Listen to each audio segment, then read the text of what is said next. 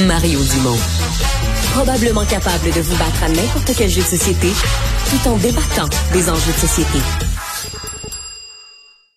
Jamais simple comme sujet, la conduite automobile, le droit d'avoir un permis euh, pour, bah, je dirais pour les deux extrêmes de la vie. Pour les jeunes, d'ailleurs, on a resserré les permis pour les jeunes, et pour les aînés, euh, lorsqu'on perd des facultés, lorsqu'on perd des capacités. D'un côté, les aînés vont dire, ah, on, cause, on est prudent, on cause pas beaucoup d'accidents.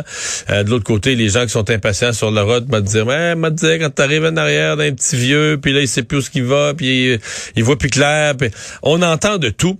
Quoi qu'il en soit, la Société d'assurance automobile du Québec va euh, resserrer, là. Euh, et on ne sait pas trop jusqu'à quel point ça va toucher beaucoup de monde et durement des gens, mais va resserrer les règles. C'est-à-dire que dès qu'une personne va être euh, diagnostiquée avec des troubles neurocognitifs, on a envoyé la directive au médecin d'en informer la SAC et le permis de la personne va être suspendu immédiatement. Alors que présentement, la personne a le devoir d'aller passer un examen. Et si un examen pratique, et si on se rend compte que la personne n'est plus apte à conduire, à ce moment-là, là, on suspend son permis. Là, on va inverser ça. On va suspendre tous les permis le jour du diagnostic. Puis on va dire, ben là, si vous voulez revoir votre permis, euh, ben présentez-vous tout simplement à un examen. Puis si vous le passez l'examen, on va vous, on va réactiver votre permis de conduire. Le docteur Fadi Massoud est gériatre au CHUM et à l'Institut universitaire de gériatrie de Montréal. Docteur Massoud, bonjour. Bonjour, Monsieur Dumont. Euh, donnez-nous, avant de parler de, de, de SAC, euh, aidez-nous un peu là, quand on parle troubles neurocognitifs, euh, de quoi on parle? J'ai l'impression que les gens qui nous écoutent pensent tout de suite à l'Alzheimer. Est-ce qu'ils ont raison? Parlez-nous un peu de qu'est-ce qu'on appelle troubles neurocognitifs. Ben, les troubles neurocognitifs, c'est une nouvelle terminologie qui remplace le mot démence qu'on utilisait précédemment pour désigner un ensemble de maladies qui touchent les fonctions cognitives comme la mémoire, le langage, les fonctions visuospatiales. Le trouble neurocognitif le plus fréquent est effectivement la maladie d'Alzheimer que les gens connaissent le plus. Donc, donc, quand on pense à ça, on a raison, mais il n'y a pas seulement ça. Donc, tous les autres phénomènes de démence, etc., en font partie. Là. Exact. Tout à fait. Est-ce que toutes ces maladies-là sont dégénératives?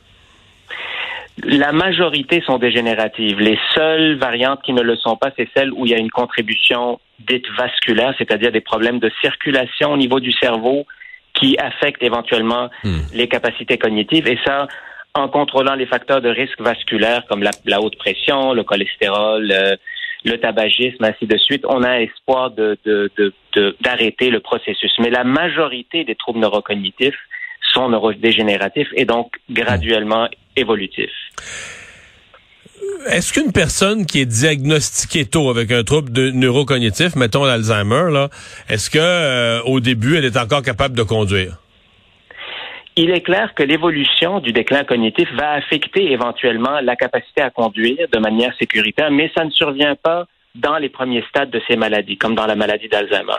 C'est pour ça que ça nécessite euh, une évaluation individualisée du risque. Puis les médecins qui suivent les personnes avec des troubles neurocognitifs ont l'habitude de faire ce genre d'évaluation, qui va tenir compte d'un questionnaire auprès du patient, de ses, de ses aidants, un examen des fonctions cognitives spécifiquement touchées, comme la mémoire, la vitesse de réaction, les capacités visuospatiales, le jugement.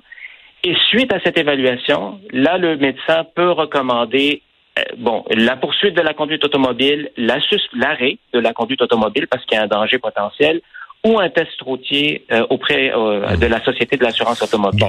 La décision ultime revient à la SAC, mais c'est sur recommandation médicale. Du médecin. Là, ce qui change, là, je, je, j'essaie de l'expliquer le plus simplement possible, c'est que jusqu'à aujourd'hui, là, jusqu'à maintenant, euh, dès qu'une personne était diagnostiquée avec un trouble neurocognitif, on allait vers l'examen, c'est ça? On, disait, son, ben son permis demeurait bon jusqu'à l'examen. Ce n'était même pas systématique, l'examen. Ça dépendait de l'évaluation médicale. Si l'évaluation médicale euh, était limite, on n'était pas trop sûr du risque. Là, on, suggérait l'examen. On, suggérait l'examen, exactement. Donc là, euh, est-ce que c'est, est-ce que vous êtes d'accord avec ce changement-là, ou est-ce que ça devient trop radical de dire dès qu'on détecte un trouble neurocognitif, le médecin avertit la SAC, on suspend le permis de conduire. Puis là, je vous pose deux questions dans une parce que là, la personne, euh, personne se fait avertir ton permis est suspendu. Et là, allez vous présenter un examen. Mais je sais pas dans quel délai on va être capable. Je comprends que pour les jeunes, il y a des très longs délais pour avoir ces examens de conduite. Je sais pas si les examens sont les délais sont aussi longs pour les examens pour les aînés. Mais est-ce qu'une personne se retrouve du jour au lendemain avec son, son permis suspendu et des mois, des mois d'attente avant d'aller voir un test? Est-ce que c'est trop sévère? Ben, habituellement, en fait, moi, moi ma, difficulté avec ce changement de, de, de politique, c'est que, bon, c'est une politique qui est très générale, à l'emporte-pièce, et ça me semble pas tout à fait approprié, puisque les troubles neurocognitifs n'évoluent pas de la même façon chez tous les patients. Mais pour répondre spécifiquement à votre question, quand la Société de l'assurance automobile révoque le permis ou suspend le permis, euh, en fait, ce que dans leur politique, ils disent qu'ils vont révoquer le permis, ils vont pas donner de rendez-vous pour un test. Là c'est au patient de, euh, de contester, de, demander une révision, exactement, et de prouver que, bon, il, il, mérite de faire le test. Et une fois ces démarches faites, là, la Société de l'assurance automobile va lui dire, bon, à la lumière de l'information que nous avons reçue, vous allez devoir aller passer votre test, puis il, fixe un rendez-vous. Généralement, le rendez-vous est quelques semaines après la demande. C'est pas, c'est pas, des mois de temps. Non, c'est ça. Ouais. Sauf que là, la personne ne peut plus conduire pendant cette période-là. Donc, peut plus. une personne qui a été habituée, une personne de 80 ans qui est habituée de conduire toutes les semaines. Mettons que c'est un petit peu long, là, tout ça, pour être trois mois sans conduire, puis jusqu'à temps d'arriver à, cet examen. Là. C'est tout à fait. Et c'est là ma préoccupation, Monsieur Dumont, c'est que euh, on va, on risque de révoquer le permis de personnes qui sont encore aptes à conduire, avec des impacts clairs sur leur autonomie et sur leur qualité de vie. Ouais. Et si on a l'Alzheimer, comme c'est dégénératif, je veux dire, on, mettons, mettons euh, vous, faites le diagnostic, les personnes à l'Alzheimer, c'est au tout début. Vous faites l'évaluation, vous comme médecin spécialiste, vous dites, cette personne-là serait tout à fait encore capable de conduire. Maintenant, si elle perd quelques mois à ne pas conduire, veut dire là, il y a un, comme on dit, il y a un tic-tac. Là, c'est, c'est, ces dernières. Cette personne-là sait que là, il y a un compteur qui est parti. Ce sont ses dernières années de qualité de vie.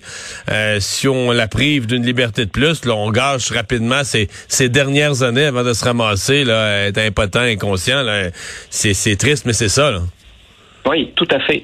Et vraiment, les capacités conservées euh, pour la conduite automobile, c'est dans les stades précoces, dans les premiers stades de la maladie. Donc, effectivement, on, on est en train de, de, de créer une, une, une, un genre de précédent, de, de, modifier le règlement pour qui va causer des euh, un genre d'obstacle euh, dans les premiers stades de la maladie, alors qu'il y a une procédure qui existe déjà pour le suivi éventuellement de la dégradation des fonctions cognitives. Donc, parce que euh, c'est ma dernière. Eh, vous dites qu'il y a un suivi qui existe déjà. Est-ce que les suivis actuels ou la situation telle qu'elle existait, avez-vous l'impression qu'on a mis sur la route des, personnes euh, démentes, euh, perdues, des stades avancés de l'Alzheimer ou trop avancés de l'Alzheimer? avez-vous l'impression que c'était un problème? Et, ces personnes causant des accidents, là, est-ce que vous avez l'impression que c'est un réel problème? C'est sûr que c'est une préoccupation, puis il est certain que le, le, le système en place ne sera jamais à 100% euh, je dis, il y aura toujours des situations euh, déviantes où il va y avoir des personnes sur la, la route qui n'auraient pas dû l'être.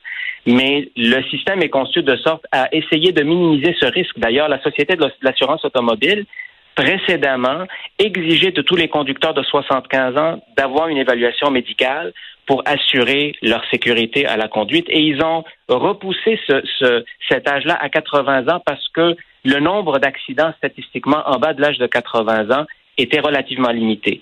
Donc, on s'ajuste selon les statistiques, selon les données qui existent. Puis bon, on veut un système le plus le plus sécuritaire possible, mais il ne sera jamais infaillible à 100 mais on veut toujours minimiser le risque euh, au strict minimum. Docteur Massoud, merci beaucoup d'avoir été avec nous aujourd'hui. Au revoir. Je vous en prie, merci. Au revoir.